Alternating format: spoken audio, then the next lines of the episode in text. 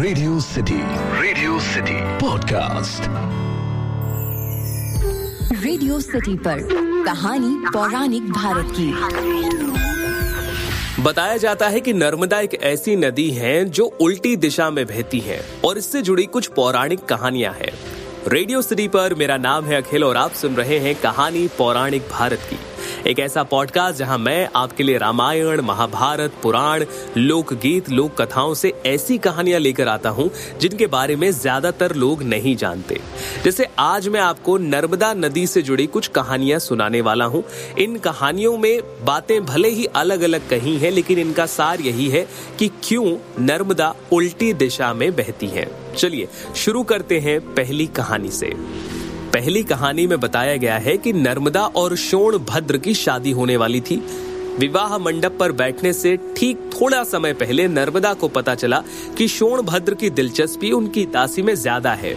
प्रतिष्ठित कुल की नर्मदा ये अपमान सहन न कर सकी और मंडप छोड़कर उल्टी दिशा में चली गई। शोणभद्र को अपनी गलती का एहसास हुआ और वो भी नर्मदा के पीछे भागा ये गुहार लगाते हुए कि लौट आओ नर्मदा। लेकिन नर्मदा वहाँ से नहीं लौटी। और यही देखा भी जाता है क्योंकि नर्मदा गंगा और गोदावरी से विपरीत दिशा में बहती है, यानी कि पूर्व से पश्चिम की ओर बहती है।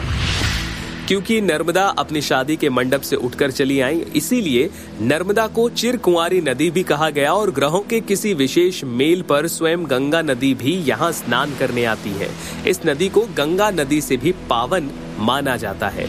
मत्स्य पुराण में नर्मदा नदी की महिमा को वर्णित करते हुए लिखा गया है कि कनखल क्षेत्र में गंगा पवित्र है और कुरुक्षेत्र में सरस्वती। परंतु गाँव हो चाहे वन, नर्मदा सर्वत्र पवित्र है। यमुना का जल एक सप्ताह में, सरस्वती का तीन दिन में, गंगा जल उसी दिन और नर्मदा का जल उसी क्षण पवित्र कर देता है।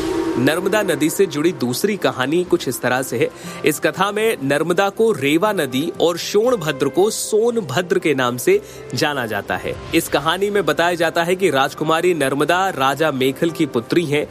राजा मेखल ने अपनी अत्यंत रूप सी पुत्री के लिए यह तय किया कि जो राजकुमार गुलब कावली के दुर्लभ पुष्प उनकी पुत्री के लिए ले आएगा, वो अपनी पुत्री का विवाह उसी से करेंगे। राजकुमार सोनभद्र उन फूलों को ले आए और उनसे नर्मदा नदी का विवाह तय हुआ। नर्मदा अब तक सोनभद्र के दर्शन नहीं कर सकी थी, लेकिन उनके पराक्रम की कथा सुन चुकी थी। विवाह होने से कुछ दिन पूर्व नर्मदा से रहा नहीं गया और उन्होंने अपनी दासी के हाथों प्रेम संदेश भेजने की सोची। दासी ने हँसी मज़ाक करते हुए राजकुमारी से उसके वस्त्र आभूषण मांगे और वो पहनकर राजकुमार से मिलने चली गई।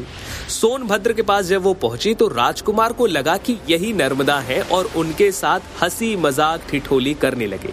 इधर नर्मदा का सब्र का बाँध टूटने लगा। जब दासी को आने में देरी हुई तो वो स्वयं चल पड़ी सोनभद्र से मिलने। वहाँ पहुँचने पर सोनभद्र को दासी के साथ देखकर वो अपमान की भीषण आग में जल गई और तुरंत उल्टी दिशा में लौट पड़ी, फिर कभी ना वापस आने के लिए। इस कथा के बारे में ये भी कहा जाता है कि उस दासी का नाम जुहिला था, जो कि एक दूषित नदी भी है, जिसे पवित्र नदियों में शामिल नहीं किया जाता।